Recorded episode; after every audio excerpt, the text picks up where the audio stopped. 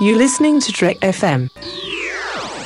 Want to join in the conversation and share your thoughts on this episode?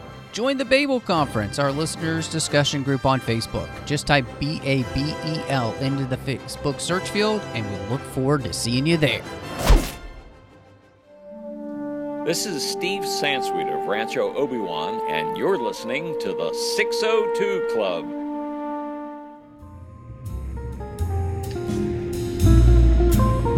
Was a little bar in Mill Valley where all the Starfleet trainees used to go. The 602 Club.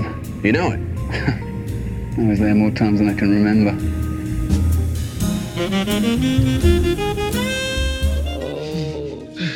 It's a funny old life, eh? Well, you've got your story for your newspaper. All's well that ends well. It's not ended. Sir Francis left another clue at the bottom of the globe. Clue to what? 400 weight of gold. Just lying at the bottom of the sea. How's your thirst for adventure, Captain? Unquenchable. Tintin.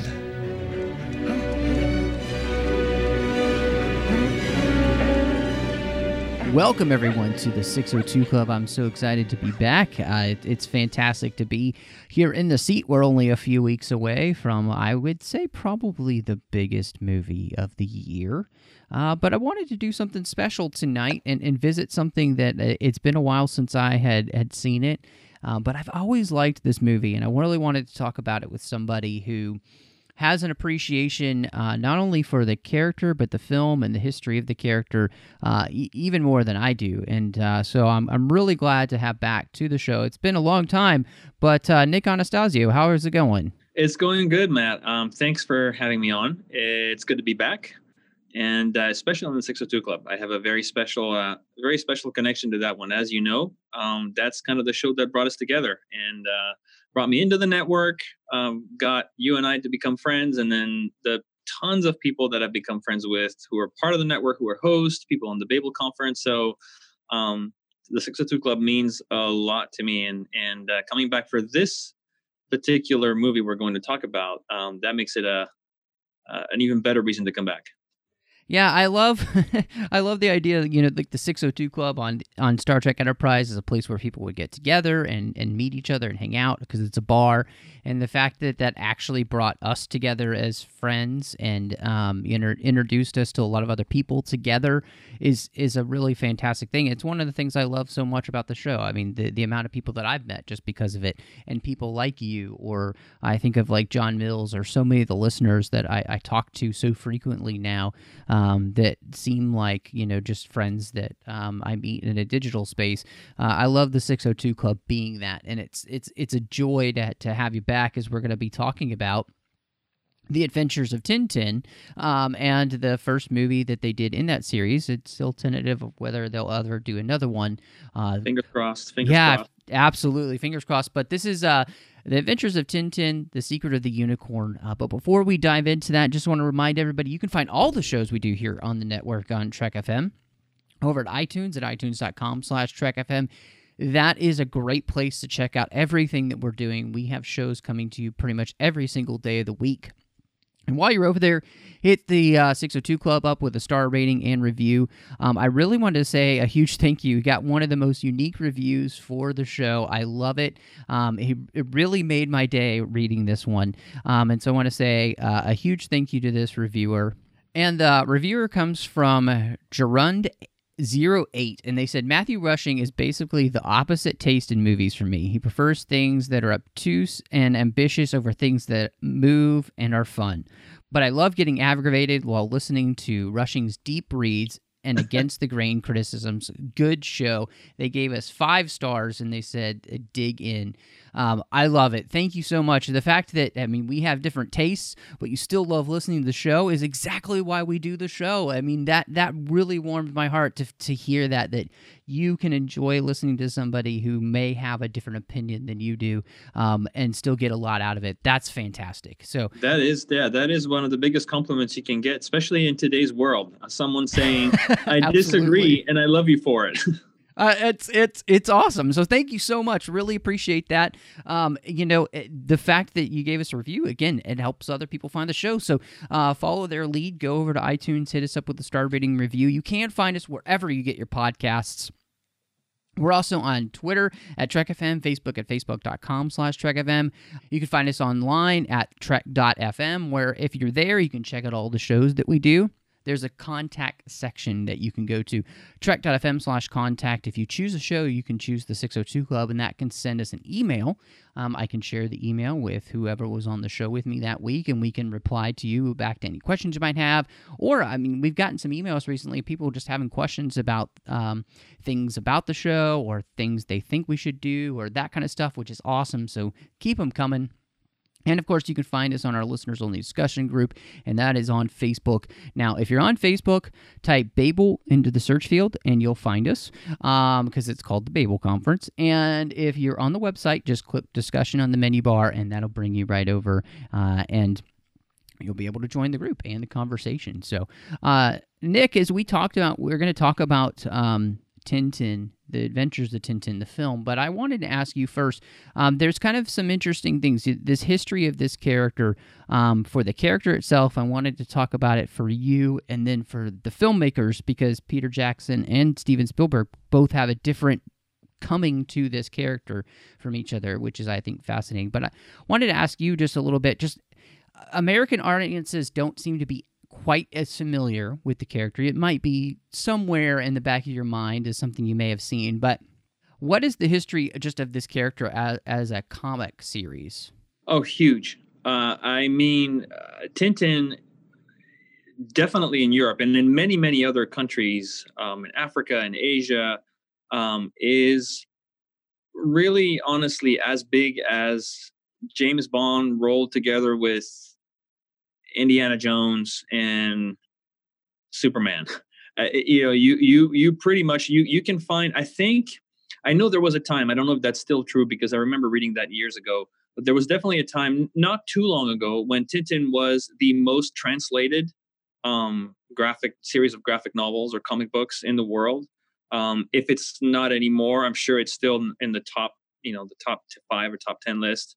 Um, and I, you you can go on any of the major websites, even eBay, you know, um, and look at Tintin merchandise, and you'll find uh, T-shirts or books, any kind of uh, of articles that have Tintin in Tintin logos and drawings in Arabic, in Thai, in Japanese. Uh, I have a T-shirt um, that somebody had gotten me, I think in uh, in the Netherlands or in Sweden, uh, Tintin T-shirt. So it, it's a it's a very it's a staple. Um, definitely, again, very iconic in European pop culture, but it's one of those um, European exports that has traveled uh, all around the world. Well, and it's crazy to think that Hergé created Tintin back in 1929, and that's mm-hmm. the first time that you saw him uh, in a Belgium newspaper. Uh, and the fact that he has lasted this long, I think is pretty amazing. You know, um, in in a lot of the ways that, like you mentioned, uh, Superman. Like we think of it, like nineteen uh, was the creation of Superman. Um, mm-hmm. You know, so you have these characters that are so iconic that live in the minds of people who read them, and and they continually go back and read. And obviously, we haven't had a new Tintin comic in a very long time because Hergé died back in in uh, 1983, unfortunately. Mm-hmm. So, but I mean, just amazing.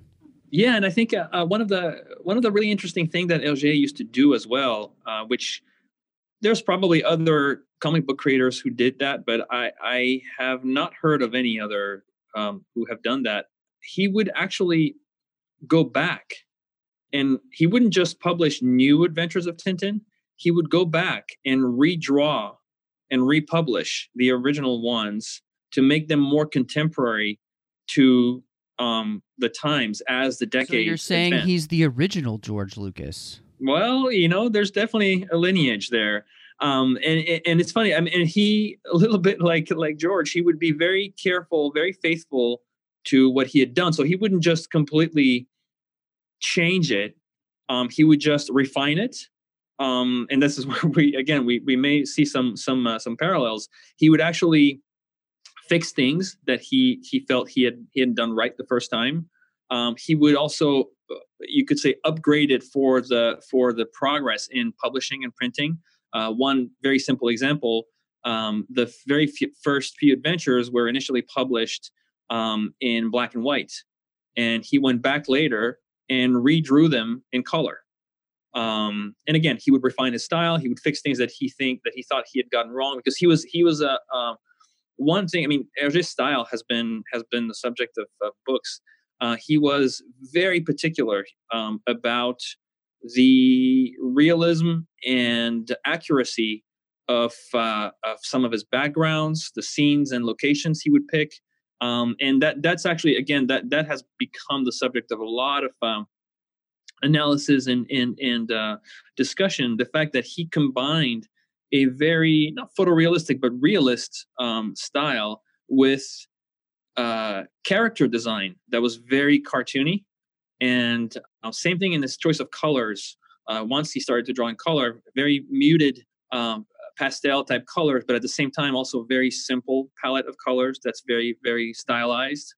Um, so he he would go back and refine that uh, over and over, and and there are several first edition Tintins de- depending on when when we're talking about. There's some some books which he published first in the 30s and 40s, which he then republished in the 50s and 60s.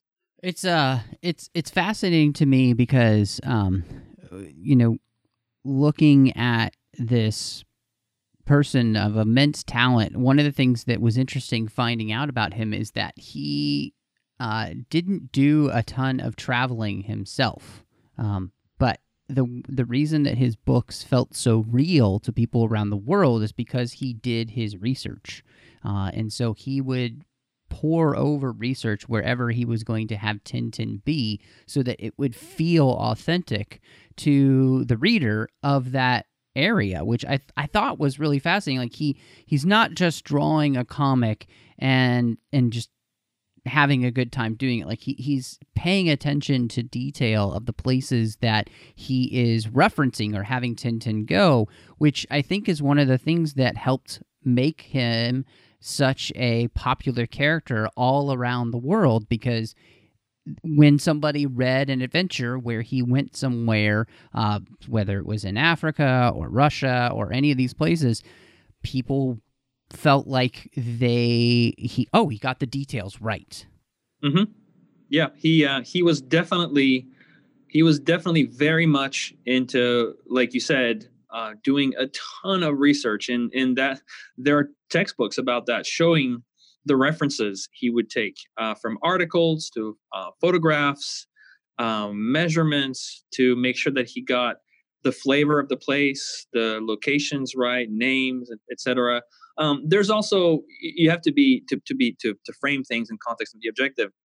The one thing you, you see, especially in the earlier books, um, he was definitely, I mean, he was a man of his time, and so he was colored he was uh, um, you see the the filter the prism of the the culture he lived in and the way that they yeah. saw especially some of those exotic locations you know like africa and even america uh, if you read tintin in america which is one of the one of the early tintin adventures um, it, it's very there's a lot of like really really big cliches um, and um, even later once once he started to to redraw those um, I would I would say personally that I actually admire. I think by then he was already aware that some some of these were stereotypes, but he in redoing them he stuck to the original. He that was the part of him who was kind of faithful to the source material and said, "Well, this is what I published, and I'm not going to change it. I'm not going to change the story. This is what it was." Um, and you see, but it's actually interesting to see also over the the 30, 35 or so years. I think his last book was in 1976, I want to say, or 77. Um, that he published, uh, it's interesting to see actually how progressively you, you see him really evolving with the culture of the time.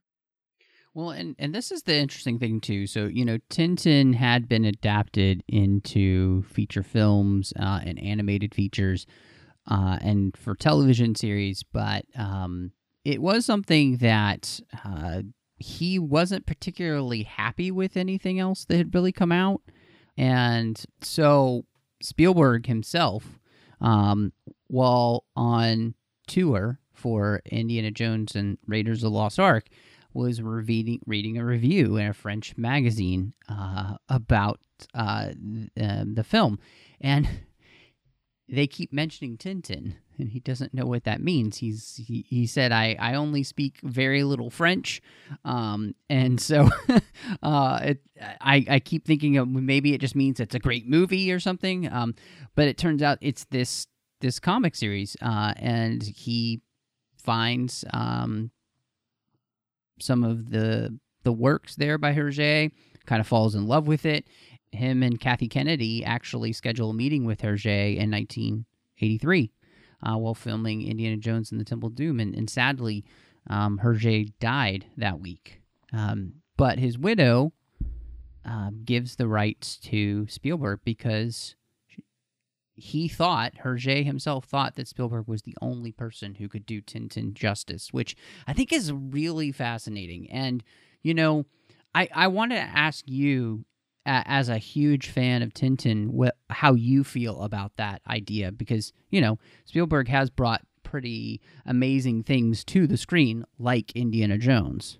I mean, yeah, I, I was, uh, my mind was blown when I first heard that story. And, uh, um, it's funny because I actually got the chance to uh, speak with uh, Jason McGatlin, who was um, one of the producers on the film. He's he then when Kathy Kennedy took over Lucasfilm, he he came to work here, and he's now producing the Star Wars films. And it's in that context that I met him. And it's funny because I uh, the first time we met, I, I asked him if we could uh, if we could chat, if we could if I could schedule uh, some time to to talk in his office. And I'm sure he thought I, I was going to pick his brain or try to about some Star Wars nerd thing. And and actually, uh, when we met, uh, I was like, okay, so first of all, right off the bat, I'd like to just say that all I want to do, if you don't mind, is geek out over Tintin.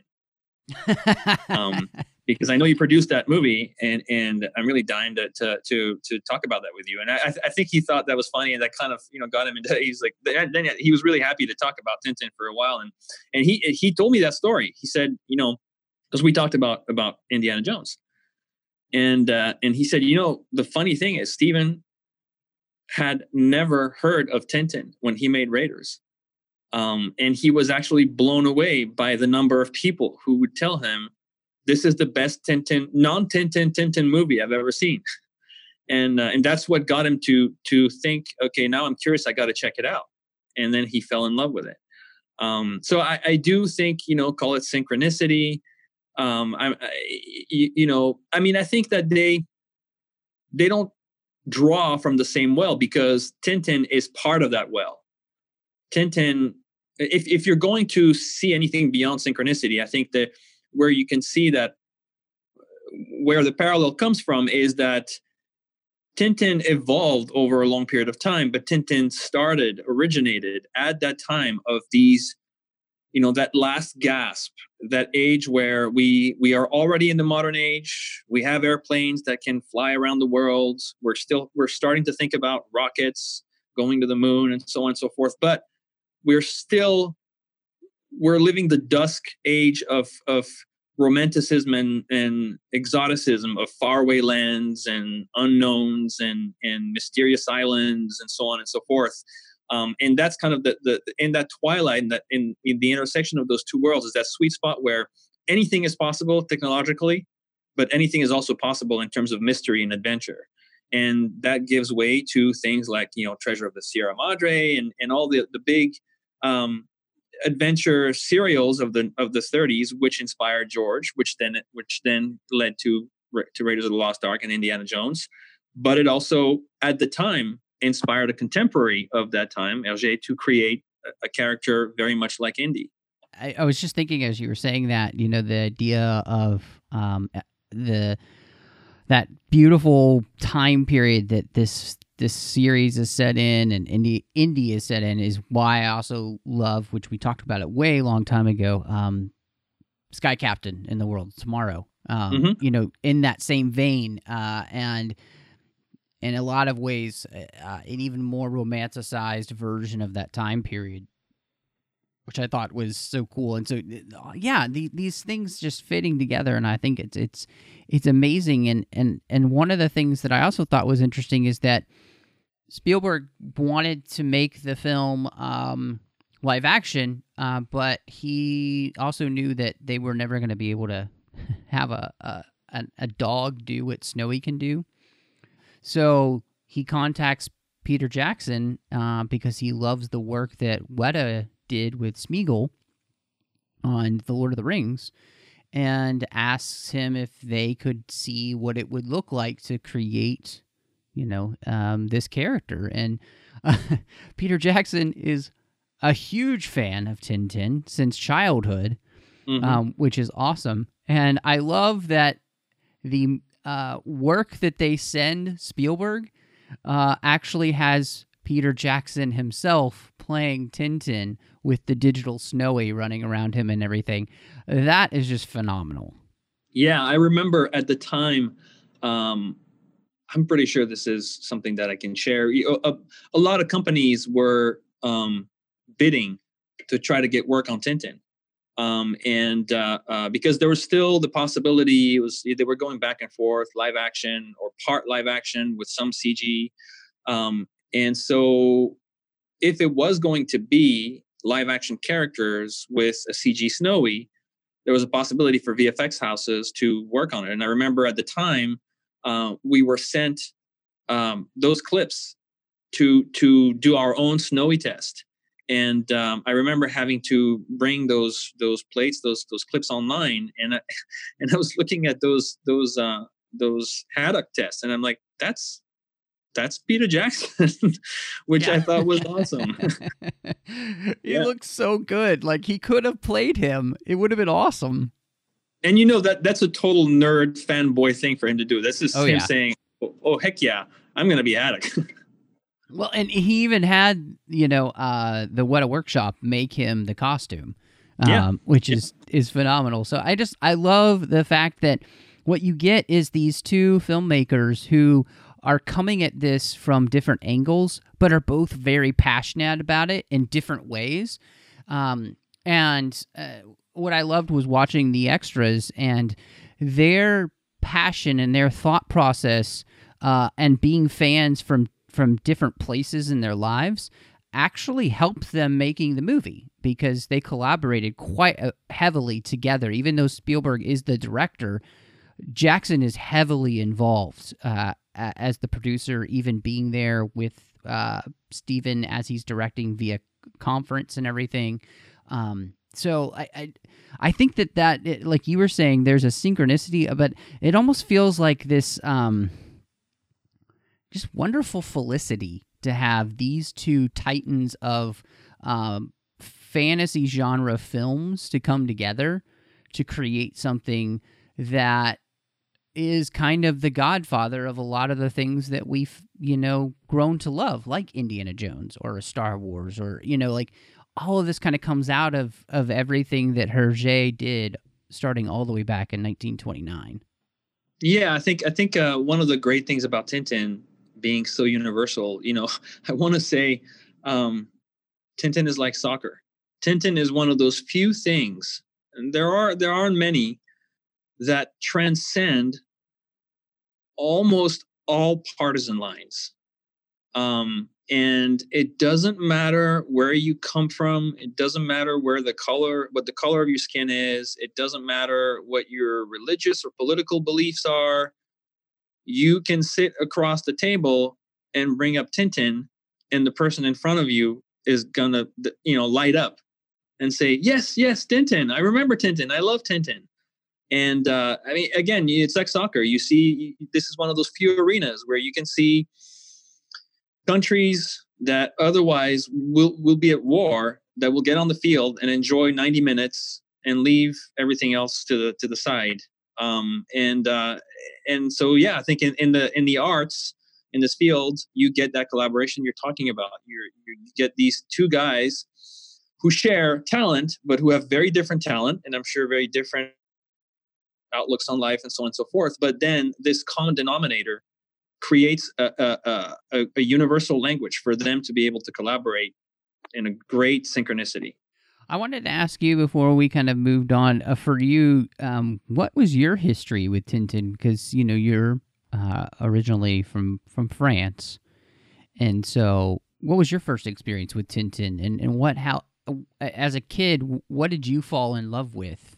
Um, so my I came into it like many kids. You know, I, I was born in the early '70s. Um, I got hand me down um, books from my sister um, I'm actually, it's funny, I, I, knew at the time that they were my sisters. I'm starting to wonder if they belonged to somebody else in the family before, because my sister was born in the 60s. And some of the books, I went back on one of my trips home. Um, not too long ago and and actually brought them here brought them back to the US with me and some of them are from the late 40s and early 50s. Oh wow. I wonder if they might have not belonged to somebody else in the family before they got passed on to her but anyway my, my parents gave me you know they were just there because every every household every family had Tintin books you know and as you have kids and another kid you just kind of pass them around and so um, read them from a very young age and uh, um, probably because of how young I was, it was an even more impactful window into all these faraway lands for me as a little kid. You know, all of a sudden, you could go anywhere in the world. Um, Tintin goes to Tibet. Tintin goes to Africa. Tintin goes to America. Tintin goes to China. Um, and again, you know, it's all it's all latent uh, as a as a five, six, seven year old. You're not aware, but I think what draws you, where he really hit that perfect chord is you have these really cartoony characters which as a little kid um obviously are, are going to draw you in right away. They're funny um they're very animated even you know the his even though his he's got kind of a very geometric very symmetrical layout in his uh, panels uh there's a lot of uh dynamic kinetic energy uh, as well. But at the same time to go back to what we were talking about earlier, you have these very realistic, very accurate scenes, places, settings, which make you believe that you're going there, especially as a as a little kid. So that was that was my my initial window, um, and uh, the draw for me. And then of course after that, you know, you you kind of um, the books. It was on the on the end of the the original book's publication, but I think there was like a couple, two or three books that I picked up in bookstores as they first come out. They first came out, the last two or three, um, and so then you get this thing where you, feel like now it's part of you're not just inheriting that from a sibling or someone in your family, but now it's it's you're you're taking ownership of it. Um, and so then then you you enjoy the fact that it's, it's something that you feel like you own as well. Yeah this is something for me you know i found because of the film and because of who was involved you know with it being peter jackson and steven spielberg putting this together. Um, and so glad that i did. Uh, one of the things i have on my wish list at amazon hint hint anybody out there uh, is the book uh, set uh, that they have on amazon all of them. Um, because I'd love to have them and I'd love to read them all uh, because it's such a part of you know comic history now, and it would just be so much fun uh, to to go back and, and read those because and I just I really enjoyed what we got as the story here, and that's one of the interesting things for me. Um, you know, being somebody who doesn't know the books, bringing this story together, it was really interesting because this is actually kind of a an amalgamation of a few different Tintin stories all put together to make what they felt like was the best uh, story for the first film that they would do. Yeah, I mean, I think that uh, that is it's something we can talk about more when we when we get into the specifics of the film. Maybe we can we can move to that part of the of the uh, the, the show now. But I think it's it's something struggling for the to find the right way to describe it. I think that it's it's the it's the biggest challenge that the film faces um and i, I don't want to say it's shortcoming because it's not. They did a great job uh, considering the challenge that it was but it's the one thing that i don't want to say hurts it but it's an impossible challenge almost and and they did not only the best but they went beyond the best that they could do. Um the the I think the reason why the the movie is the way it is and the mosaic it is of stories, you know, they took three books and and grafted them into one story is because I think I think that that was them intelligently realizing that the lack of familiarity with Tintin in the US made it so that they had to not just launch you into Tintin adventure, but roll in a ton of exposition about the world, the Yeah. main character, Yeah. and so on. And so then they looked for both the best adventure, adventurous plural, and the elements from another story that would allow them to do that. Um, and again, they considering how challenging it is, and that most movies that try to do something like that, even just two books, usually fail miserably. They did a great job. Um, if if I had to ding the movie in some ways, it would be for the the places where, and again, it's inevitable. It's not really its own fault, but where I I, I can you can kind of tell that it stretches a little bit the fabric of the story by how much it squeezes in and kind of stitches together from from the others. And if again they really didn't have a choice because they had to try to make the movie as ready possible for US audiences as they could. Um, if if you're gonna go the road not traveled um, way, I would say you know I wish in a, in an ideal world where it had been a universal thing everywhere, they might have been able to kind of jump in a little more like ironically Spielberg did with with Raiders of the Lost Ark, where you've never seen this character before, but you kind of are just catapulted into his world. And it's a combination of how good the story is and and relying on conventions for the audience to say, "Oh, I get it. I know where I am. I know who this guy is. I know what's going on." Um, so, but yeah, there's you, you can definitely see these uh, these these stitches at every level in terms of the writing and the way the movie is shot and and, and edited. Um, it's uh, especially when you know, of course, the Tintin stories. Um, you, you can see that they carefully try to to select the right pieces. It's interesting because, you know, for them bringing the story together for me, as somebody who hasn't read those stories, I did feel more like it had kind of that Indiana Jones vibe in the sense that they kind of drop you in and, you know, you immediately, I mean, the story just begins very quickly, you know, like you're, what, 30 seconds into the movie Mhm. and the mystery begins. Mhm. Um, and they just never really there's really not a moment for a breath the rest of the movie which is not a problem whatsoever. I'm not i'm not dinging the movie in that way at all. So it, it, it to me it did kind of feel like that they had picked the the right books to put together. Um so that like you said it felt like it when they stitched it together it worked pretty well um in in the sense that, like i especially if you'd never read the books and, and if you'd read them you'd know where they came from but it it, uh, it sounds like it didn't feel too jarring for you No, no, yeah, no, no, no.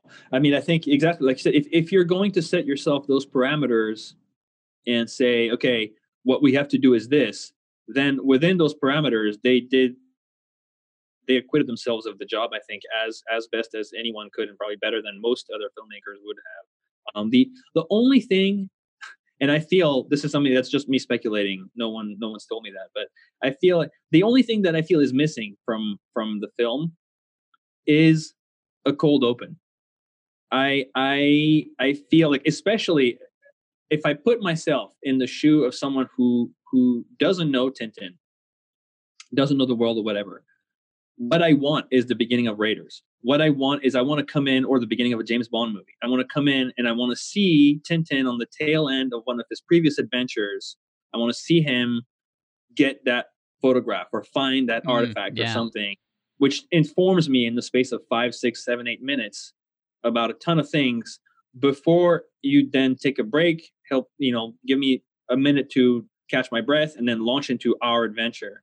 Um, and I, I don't, my speculation would be that, that Spielberg chose to not do this because otherwise he would have probably gotten a reverse comparison of when he Yeah. did Raiders, which is everyone saying, "Oh, well, of course you're going to do that because that's you're doing Indiana Jones, basically." um, but uh, which which is kind of ironic, and, and I can see if that's the case why he would say, "Well, crap, that would be the thing to do," but I I, I I'm locked, I can't do it. Um, and I think they tried the way that they again, if I read into this correctly, because that's just m- m- my interpretation, I felt like they were trying to do that a little bit. It's kind of a cheat with the opening titles. Yes, yes, I was going to mention that. Absolutely. Yeah, because the the animation in the opening titles actually is a bunch of little vignettes in a very stylized, almost like 1950s, 60s style of snippets of, of, of other Tintin adventures. Um, and so if you if you follow during the credits and you catch on that it's not just kind of something to, to distract you, it starts to inform you a little bit. So I, it feels like this is kind of what they were trying to say. Okay, well, we can't really do a cold open, but we'll we'll we'll merge it with the credits. Yeah, I I was really paying attention to the credits as I rewatched the film, and I I absolutely kind of adored the way that they're done. They're beautiful uh, credits, but the Mhm. fact that they were kind of giving you a hint of as to what his life is like as a character. Mhm. Um, and so that as you go into the story, and like I said, you know, kind of thirty seconds in, you're already into the ne- this mystery. You have an idea that this is kind of who Tintin is. He he's somebody who tries to solve mysteries, and Mhm. uh, I thought that was really fun. And and I think you know, part of the the success of weaving it together, you know, they got some really good people uh, to to bring things together. I mean, at this point when they're doing this, um, you've got they asked Steven Moffat, uh, and um, he was brought on because uh, the first person they invited to to write the film, Edgar Wright, wasn't available because he was doing something else. So he says, you know, you should you should uh, use Steven Moffat. So Steven Moffat uh, begins the script writing process and then has to leave because he becomes the executive producer of Doctor Who. And so to finish it off, they bring back Wright, who's available at that point, who's working with Joe Cornish, and they finish up the script. And like the people that they had, I think, on there, and I'm specifically thinking about the way Moffat is kind of good with uh, fantastical stories because of his work with Doctor Who. I felt like they did a great. All three of them did a great job of making the the story and then kind of the backstory we get with you know uh, uh, Haddock and Rackham and all of these people like that that part felt really kind of organic to the story but I feel like that's because somebody like Steven Moffat who you know is very familiar with doing that on Doctor Who makes that work so well. Yeah, absolutely. I mean, again, you can see, like I was saying, you know, in the writing, and then uh, you, you'll see that uh, follow through in the execution of the film. You see a lot of care and a lot of talent, considering also the source material you're dealing with and how dense it is. Um, there's a ton of stuff, tons of details in every every Tintin story. So to adapt one um, and to do it right as a film would be a challenge in itself. To then say, let's do three and let's somehow make them feel like one and still make them feel like a real Hergé Tintin adventure. And on top of that, also make it so that it has the right elements for an origin story so that people who don't know don't feel like they they're left out it's a it's a huge it's a huge uphill challenge you give yourself um, at square one. And so yeah you, you really see uh, i think you cannot accidentally stum- stumble into succeeding at this movie. You have to do it deliberately um, and and really really plan it.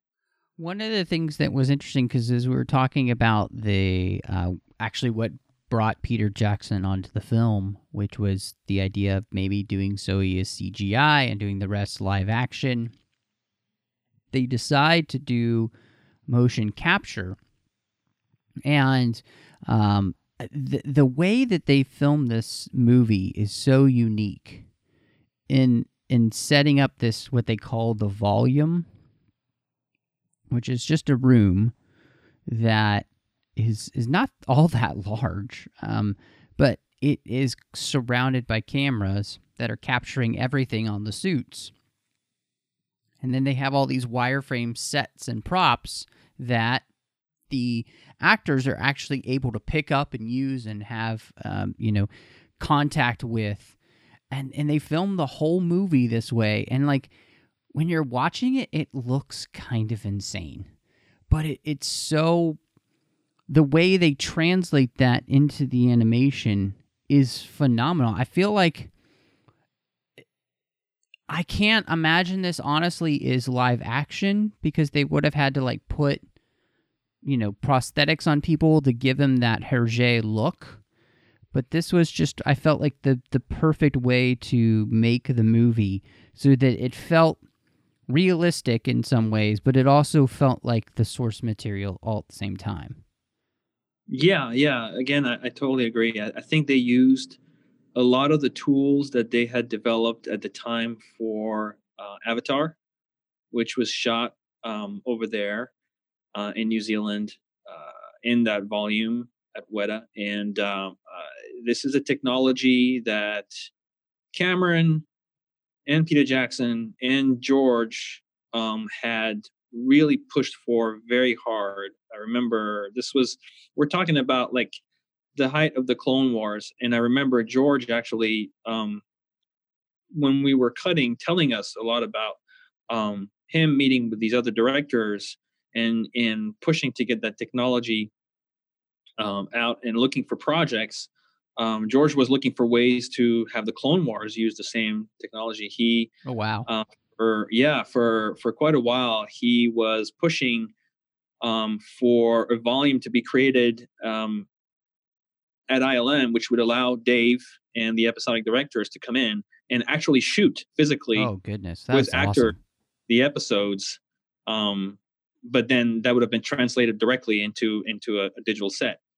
Um, and um, and yeah, I think you know again, of course, and that's a total personal bias, which which I, I you know I'm self aware of.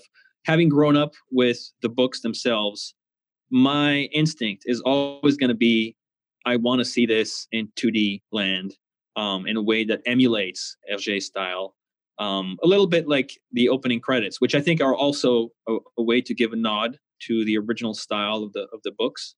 Um, but like I was saying, for for the the choice uh, that they made in terms of the stories and the grafting of stories, if you say, okay, well, we we we make the choice that we're we're going to go 3D with this in, in any kind of way, you know, anything other than just a 2D and old school animation, they made the right choice. I think live action would have been wrong for the reasons you talked about. Um, live actions com- live, live action com- combined with CG would have been wrong. Um, because if you shot real backgrounds, uh, you would have you would have needed to light the characters with completely photorealistic lighting, and with these stylized characters, I think it would have looked just bizarre and freakish. Um, and in this case, you get backgrounds that are photorealistic, but they're still CG. And again, even though they look photorealistic, the brain in the back of your mind, you'll know that they're not real. And so that right, helps yeah. you dial down when you're when you put your characters in there the fact that the characters are so stylized is not going to make them look freaky because because you know somewhere in the back of your mind you know that the whole thing is fake um so they they i think they did they they did the right choice they made the right choice well, I, I love too, you know, that as they're filming, uh, Jackson was on the set for the first week, uh, and then he had to go back to New Zealand because he's wor- working on King Kong. Um, but he he was there every day that they were filming on the video conference uh, with Spielberg, and they would talk back and forth and and and really working in tandem with each other to make sure that they got their vision out there. And I thought that was like the, the it's totally a Spielberg movie, but to be a director and allow somebody else to help you craft that vision, I think is there's a lot of humility for Spielberg in that. Um, in, in, in relying on, on Jackson to help give him pointers or tips or allow him to have an opinion like that. I think uh, just I was really uh, blown away by watching the extras and and watching these two men work together so well. And they're both master filmmakers. I mean, th- they've made incredible movies. Um, but the fact that they could kind of it almost seemed like they were able to put those egos aside and just geek out together making this. I thought that was just it was kind of really cool to watch. Yeah, I mean, I think that uh, again, this is kind of the where we draw back on the universal appeal of of uh, of the character and the fact that it's it's this thing that is so big, uh, and the love that it generates is so big that it then transcends all these other things in terms of ego. And then, like you said, it's just two fans who, who are geeking out and saying, "Hey, let's do this." Um, and I I really loved um, the fact the way that that Jackson took over directing the the the flashback sequences Mhm. with with uh, with uh, Haddock's ancestor. I think is a great. It's a great choice, and again, you see there uh, the reflection that goes into the choices they make and the talent, because they're not just randomly saying, "Hey, you know, you direct the first half of the movie, and I'll direct the second half," or you know, here's here's direct part of my sequence or whatever. It's um Peter Jackson has a very very specific style of directing, and if you look at the the narrative, these scenes lend themselves very much to that style because all of a sudden now we're we're in the past and we're telling a fantastic tale tale.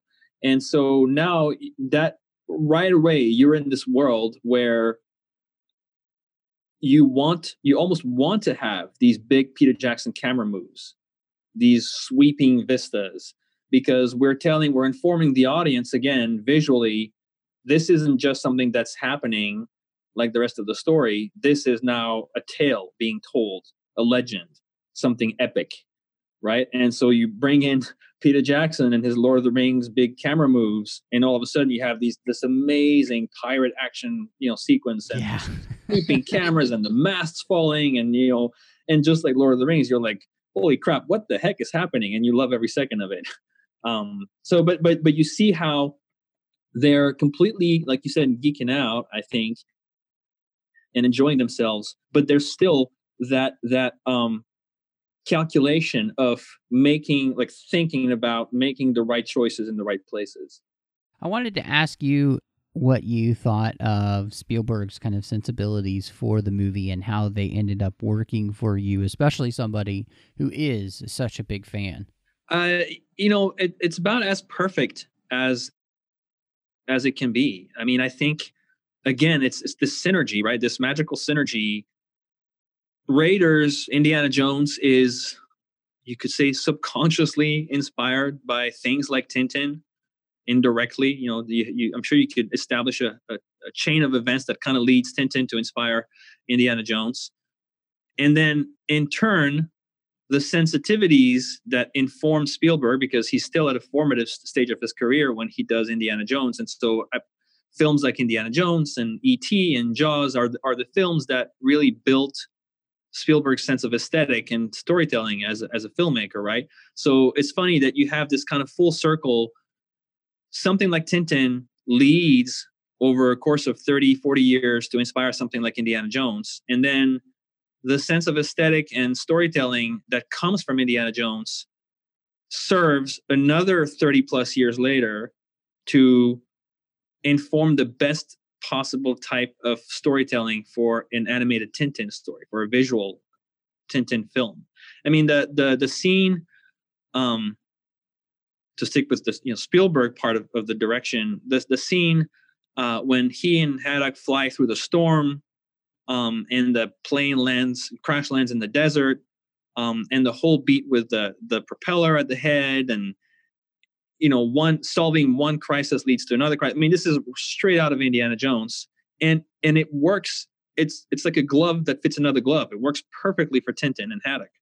Yeah, I was I was thinking of the the scene, uh, the chase scene that they have, and how Indiana Jones that is, um, and even um, the the part where uh, Tintin ends up off the bike with only the handlebars and sliding down the uh, laundry line and everything. Like it's so Spielberg, it's so Indiana Jones ish. Like, but it, it Mhm. fits perfectly with everything that you would expect. You know, uh, after after reading up a little bit on Tintin, like the, that kind of adventure and, and craziness. You know, and if um, Hergé had had been able to do something in 3D, you get the feeling like this would be the kind of thing he would have loved to have had access to being able to do um, with the character, and, and and it just I think Spielberg and Jackson together they kind of have the perfect aesthetic and sentimental sensibilities when working with this kind of property that Yeah. that make this movie just a, a joy to watch from beginning and to the end. Um, so I, it, it- yeah, I really, this was a movie where I felt like all of the things that sometimes we can ding Spielberg for really come out to play perfectly. Yeah, I mean, I think I think for me, when uh, when Steven Spielberg allows himself to be a kid again, is when he's going to create pure magic.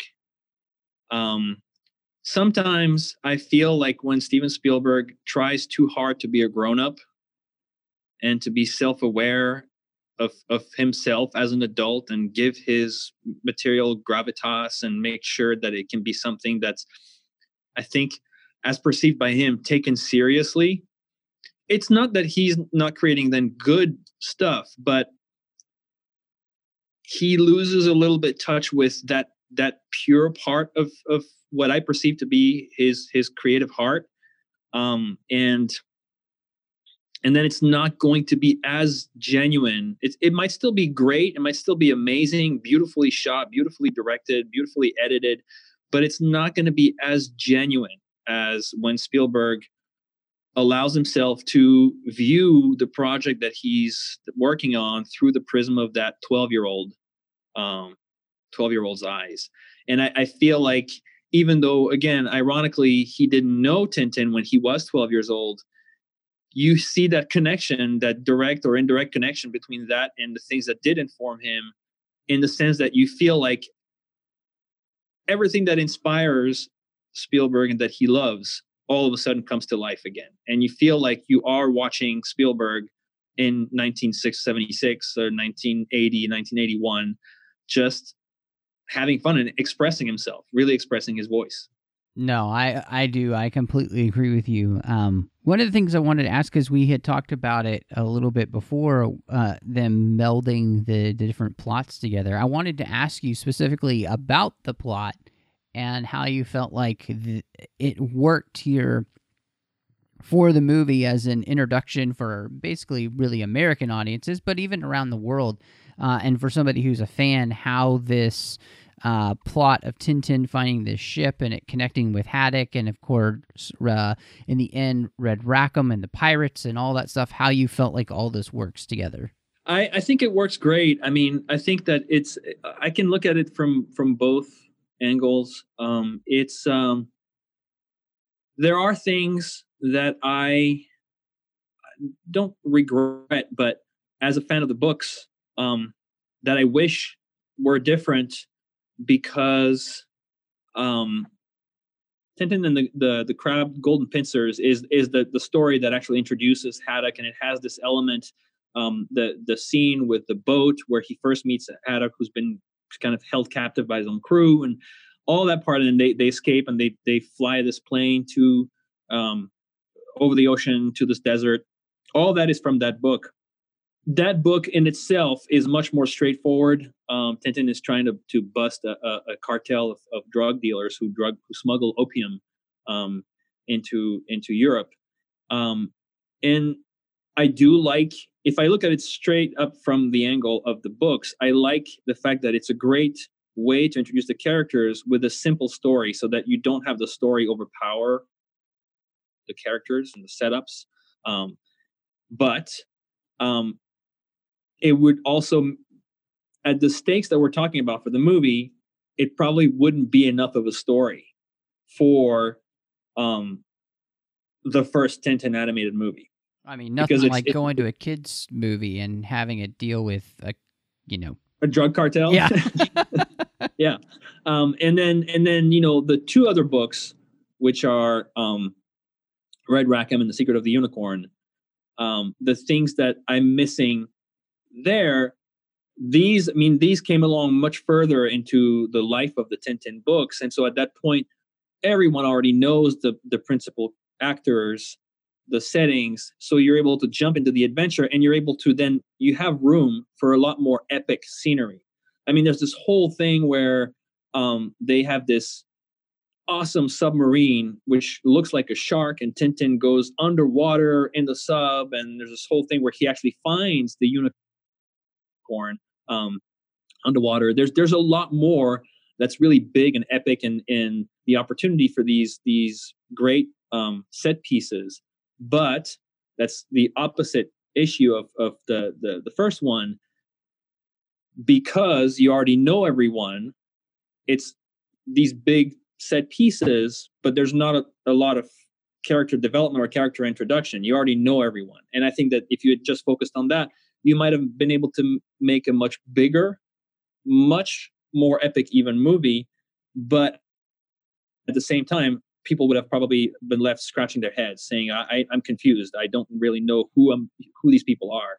And so so again like I, I can look at it and say oh man i just wish i just wish. But needing to do to stitch things together to have the sense of epic and adventure but at the same time let you know who who are the principal players and what's going on what's at stake they did a phenomenal job. They they just you know made the right choices What did you end up thinking about uh, the casting for some of the main characters like Tintin and Haddock and uh, Sakharine and of course Thomson and Thompson? Yeah, I um my two favorites I have to say. I think everyone was great. Um my two favorites are um Daniel Craig and Andy Serkis. Um it's uh and again I'm just speculating, but listening to Craig um do Sakharine it, it you can to me you can almost palpably hear him having fun. Yeah. it, it feels completely like one of those like one of those cases where a an actor who gets to play a villain which is oftentimes they'll say a lot more fun because you can go over the top. B you tell him and guess what? You can do it from a booth where you can just just go crazy you know? You, you don't have to you don't have to to be careful of how the camera's looking at you and it's your voice that's going to drive right and and I feel like you can really it, it's it's so different, and it it comes out as this great over the top Tintin villain. Um, and Andy Serkis, I'm one of those. You know, Andy Serkis tends to polarize people. People either love him or they they they can't stand him. I'm not sure why, um, but um, I I think he's I think he's phenomenal. Um, and uh, so pretty much everything I see him in, whether it's himself or he's doing a digital performance. I think he's he's great, and and he nailed Haddock. I mean, Haddock is within a universe where the characters are all cartoony in their design, and again, in the way they're drawn, and the the, the some of the, the kinetic energy, poses, and so on. Haddock is the cartoon within a cartoony universe. I mean, he's the one who, even when the scene, what's happening, the story beat is is kind of more grounded he's going to bring the comic relief at a, at a moment of tension or otherwise, you know, fear. Um, and so as a little kid, I don't know if, I mean, Haddock, I don't know if I would say he was my favorite. I think Tintin was my favorite, but I loved Haddock because he was the, he was the one that al- always made me laugh. Right. And, um, and I, I thought that Serkis really nailed the voice. Um, if I had to imagine a voice for Haddock, it would be that voice um, in French, and uh, and the uh, the mannerisms, everything was just great. Yeah. Nothing like a uh, French Scotsman. So Yeah, I mean, I did, I did, uh, um, and it's funny. I, I only, I've, I've been meaning to do it for a while, but I only got around to it. I think it was last year. Um, I finally watched the movie in French, um, which was great. yeah, I had a great time. I, I have to say, you know, I I feel like the casting was just perfect. Uh, Jamie Bell is is Tintin is wonderful. He has such a vitality to him. You know, he Mhm. has that kind of um, ageless, timeless quality to him. You know, as he ages, he still feels young, and so that's perfect for Tintin. Um, you know, I love Andy Serkis. I think he's a genius. Uh, and what he's done for film with motion capture uh, and making that um, something that I think should be respected and is just another way of giving uh, a performance um, needs to be recognized. And so Um, really, really like the way he plays Haddock, and uh, Haddock is like you said, he's just such a fun character to watch visually. Um, and part of that is because Andy Serkis knows how to use his body in every single possible way to make something bigger than life uh, on screen. Mhm. And so I love Mhm. that. And yeah, I, I think you're right on target with with Daniel Craig. He is such an interesting choice to be in a, a kids movie, um, but he's so good as this villain, and I think you're absolutely right. He he tends, I, I feel like he's just enjoying hamming it up for one of Oh, the few times in his career. Like he doesn't really get to do that all that much. So, and then um, yeah, I mean Nick Frost and Simon Pegg as Thomson and Thompson. I, I don't know what could be better casting than those right? two. I mean, yeah. It's they're they're they're they're you know it's like the the Cheech and Chong kind of of their time you know they're like like they're you, they, one does not go without the other right so just like Thomson and Thompson One of the one of the things that I I- one of the few things that I kind of uh, felt like thematically that I really enjoyed was this um, was the whole idea of Haddock, uh, you know, ha- having this curse, right? Uh, this Haddock curse, hmm and and it allows him to kind of blame everything that goes wrong on this curse instead of really kind of working hard. But at the same time he's kind of just living up to everybody's expectations what they have of him. And so he just kind of wallows in defeat. And i loved the way in which his relationship with tintin kind of slowly starts to bring him out of that and i thought that was like that's a cool thing uh, about this movie. You have this character who's really f- like with haddock. He's very flawed and um i mean he's an alcoholic um and all these kind of things not something you generally get in a kids movie but the the kind of the slow redemption of this character through his relationship with somebody who doesn't know him from adam and doesn't see that he has to be that way and kind of challenges him to be better i thought was really cool to have in the movie. Yeah I mean I think especially if you if you think about it in context of you want to have this be an origin story and which then means you want to do more and you want to keep telling these characters story um, i think it's a great way to set it up because in in the universe of tintin once they meet tintin and haddock are inseparable yeah. They they are they are they are literally inseparable. And and not only that but haddock he has his own character arc um, and improves over time in the books but he remains very flawed. You know he's he's prone to be very opinionated you know to to have a temper and so on and so forth. But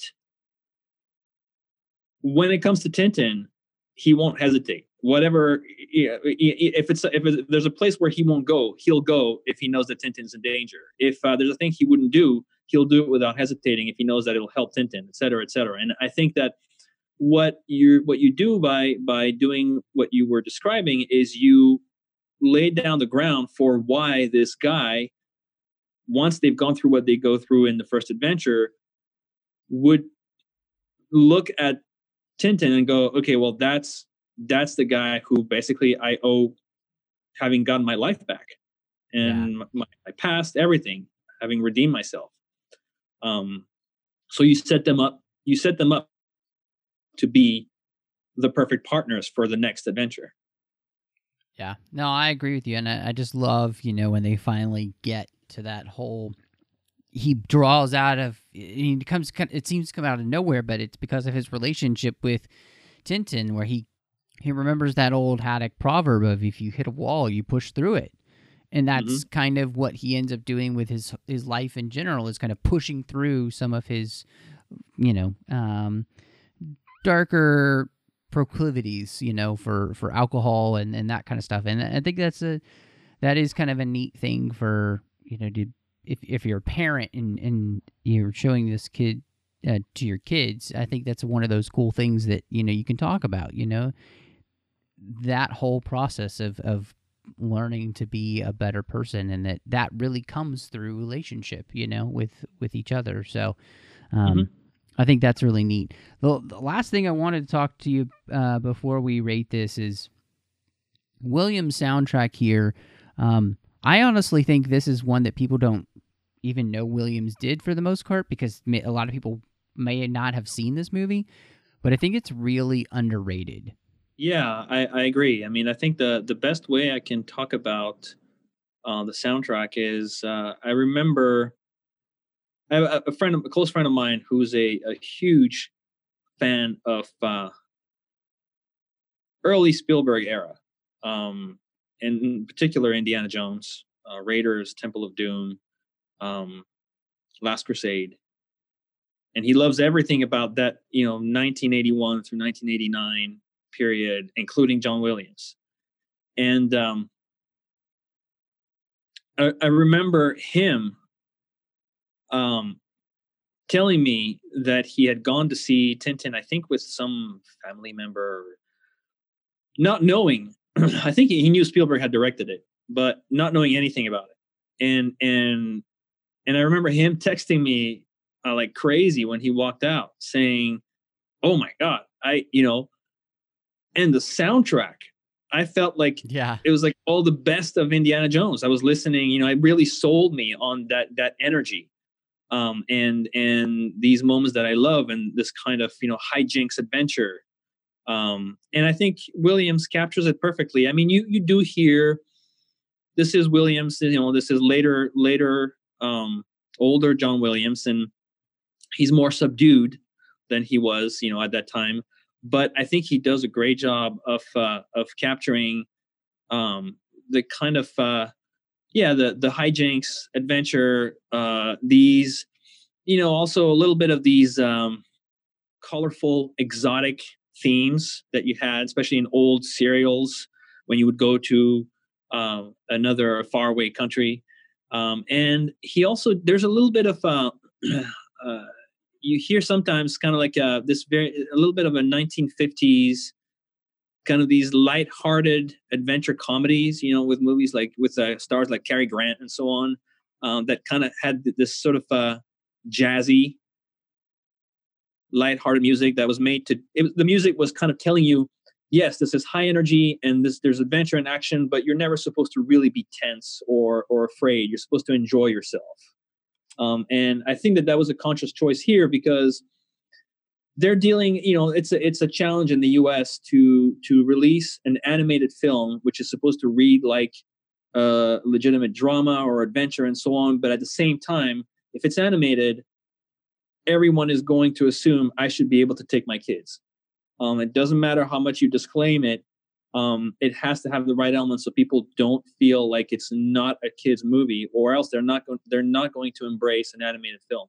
And i think that there's a lot of elements again you can see the the deliberate choice including in the music to have these these tones that tell you okay yes it's high energy and it's intense but at the same time it's still lighthearted. You're supposed to have fun.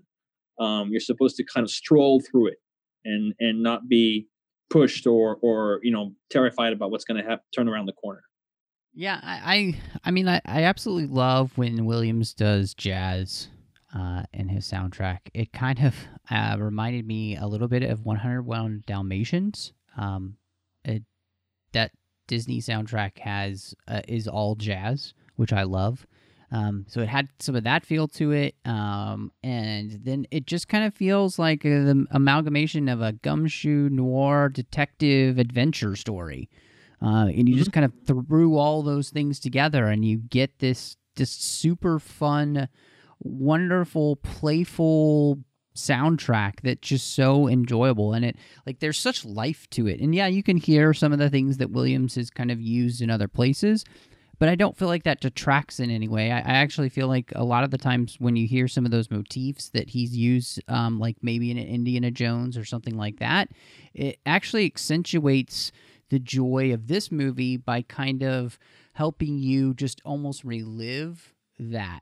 Um, so I, I feel like it's it's just something that's really well done and, and uh, it's one that I, I regularly listen to just because it has a playfulness um, and it kind of puts you in a good mood listening to.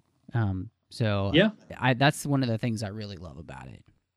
yeah that's i think that that goes to the point i was making you know where it's it uh, it always it's intense at times and it's mysterious at times and it's a little spooky at times but there's always something that makes you feel like it's lighthearted and it's it's uh, not to be taken too seriously in a good way where it tells Yeah. you you know you're supposed to be you're still you're still here no matter what's going to happen you're gonna have fun um and the yeah the opening the opening theme the main theme has this very kind of uh, Michel Legrand or or Henry Mancini you know a little bit like Pink, Pan- Pink Mhm. Panther kind of feel to it um so there's like combinations of jazz and then there's moments where yeah it definitely dips into into Indy uh, territory but I think like you were saying I don't think it, I never feel like it's derivative um I feel like it's um it's al- almost like Stranger Things, you know, where where you you you watch Stranger Things and you know that it's inspired by this or inspired by that, but it feels appropriate and it feels like you said that this is motivated. It's the essence of um, that is captured to make you to evoke a feeling, and so here it feels like it's motivated and and and similarly like it's um it's chosen deliberately to capture the essence of a moment, whether it's adventure or comedy and so on and so forth. I, I definitely, yeah, I definitely feel that it doesn't feel like it's copying. It just feels like a wonderful homage to what you know him and Spielberg have done before. Which, in in a lot of ways, you know, Tintin is an homage to everything that they have done, which is so much fun because, um, it, it, it is the Spielberg movie that, you know, if your kids aren't old enough for Indy yet, you can show them this, right? And you, you, can enjoy the feelings that you have as a kid with Indy. Um, and then kind of ready them to enjoy Indy when maybe they're a little bit older, you know, because uh, it's not necessarily something you want to show to a five year old, right? Um, but Mhm. you'd be more comfortable with showing this to a five year old. So, uh, Mhm. In the end, uh, Nic, uh, gosh, if you were going to put a rating on um, the Adventures of Tintin, wh- what do you think? I, on a scale of one to ten, I would give it uh, uh hovering between eight and eight and a half. I would give it. I think I'd give it an eight and a half. An eight and a half Thompson. That's Thompson with a P, not Thomson with. Oh yes, uh, uh, perfect. Um, gosh, um, I think on, I think on Letterboxd I have this at four out of five stars, and I think that that's about an eight out of ten as a rating. And so I, I Yeah. think I'm just right there with you. This is, you know, this is eight out of ten stolen wallets. Um, it's Nice. it's a it really is a, a joy of a movie. Um, I remember showing it to my wife, and she really had a good time with it. Um, she is a huge animal person, so she thought Snowy was adorable. Um, you know this this is a fun movie. In fact, this is the first movie that had won a uh, Golden Globe for best animated feature that was a non Pixar film at this point. Um, and so that lets you, I think, know that this is quality stuff. And I'm surprised more people didn't enjoy it and see it. But if you haven't seen it and you're listening to this episode, I highly encourage you to do so. Um, honestly, Nic, I, I just hope that uh, they'll go ahead and make another one of these because I really want to see Peter Jackson fully with the reins of direction in that next one because that's their plan.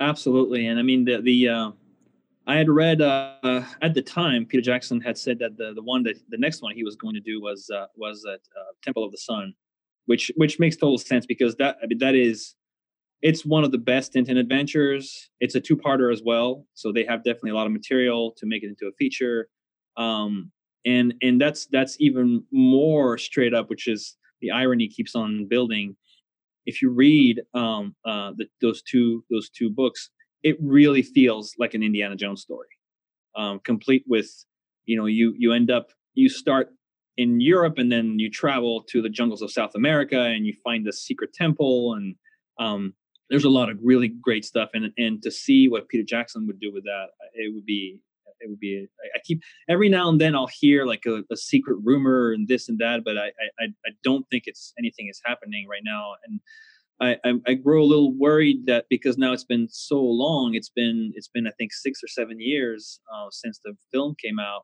Um, that just by sheer inertia, they're going to kind of grow out of it.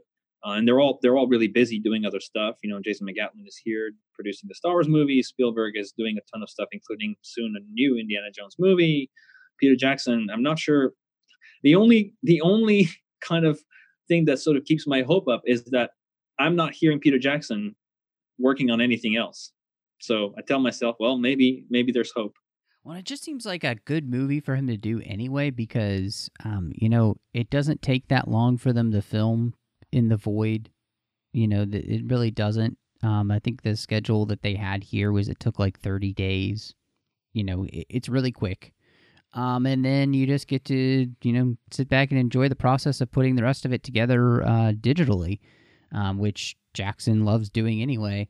Um, uh, yeah. So yeah, if you're listening, Peter Jackson, which we hope you are, um, you please get on that with the new Tintin movie. But uh, want to say a huge thank you to our associate producers through Patreon, uh, Ken Tripp and Davis Grayson, been supporting the show. Uh, through Patreon and the network for a very long time, and, and great guys. Uh, and they know something that's really important. Uh, Trek FM is a huge network, and we have so much happening, and there's no way that we can make this happen on our own. And Patreon is the best way for you to be able to support the network and make sure that all the shows that we have keep coming to each and every week. But, um, you know, you, as you notice, there's no ads. So you just get great content that you love listening to without having to listen to somebody stop and tell you about whatever, whatever, whatever.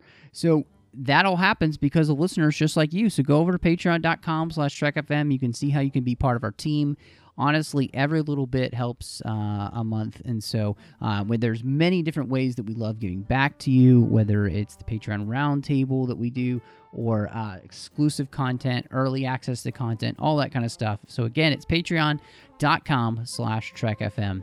Now, Nic, um, I love having you here on the 602 Club. I love that this is the show that uh, brought us together and and and uh, gave us the opportunity to become friends. But uh, if anybody would like to talk to you about Tintin um, or anything else, um, where could people find you uh, to be able to do that? Uh, the two best places are either on Facebook, where I uh, uh, I'm not there too often, but I do go on Facebook regularly, and just you can look for my name, Nic Anastassiou, or um, on the Babel Conference, which is uh, Trek FM's private listener group and uh, I'm uh, on the Babel conference quite often. So you can uh, there's a, any number of threads. Usually, a lot of the 602 Club ones that I'll join in and and, and uh, pipe in with my with my two my two bit comments. So you can find me there. Awesome, man. Uh, you can find me, uh, of course, uh, all over the place. I'm on Twitter, Matt Rushing02, and on Instagram under the same name. I'm here on the network with Chris Jones talking about Deep Space Nine, The Orb. We hope to be back very soon, so make sure that you're looking for those uh, episodes that Chris and I are, crossing our fingers. We're actually going to get the opportunity to drop a new episode soon. So I hope you'll enjoy that. Uh, you could find me on the Nerd Party Network with, uh, as we talked about, uh, Nic and I, John Mills. We're doing aggressive negotiations, talking about all things Star Wars. We have a blast doing it. We just recently did uh, our episode on Rogue One. We did a commentary of that. Um, we asked the funny question on uh, maybe are there theme parks in Star Wars? And if there are, what are they like? Um, so check that out. You can also find me doing Owl Post with Drea Kaufman as we talk about each and every chapter of the Harry Potter series one by one. It's a blast. We're right in the middle of The Prisoner of Azkaban. And uh, then last but not least, I'm doing a show called Cinema Stories with my good friend Courtney. And, and we just talk about film through the lens of faith. And you can find all of those on iTunes or wherever you get your podcasts. But thank y'all so much for joining us, and y'all come back now, you hear?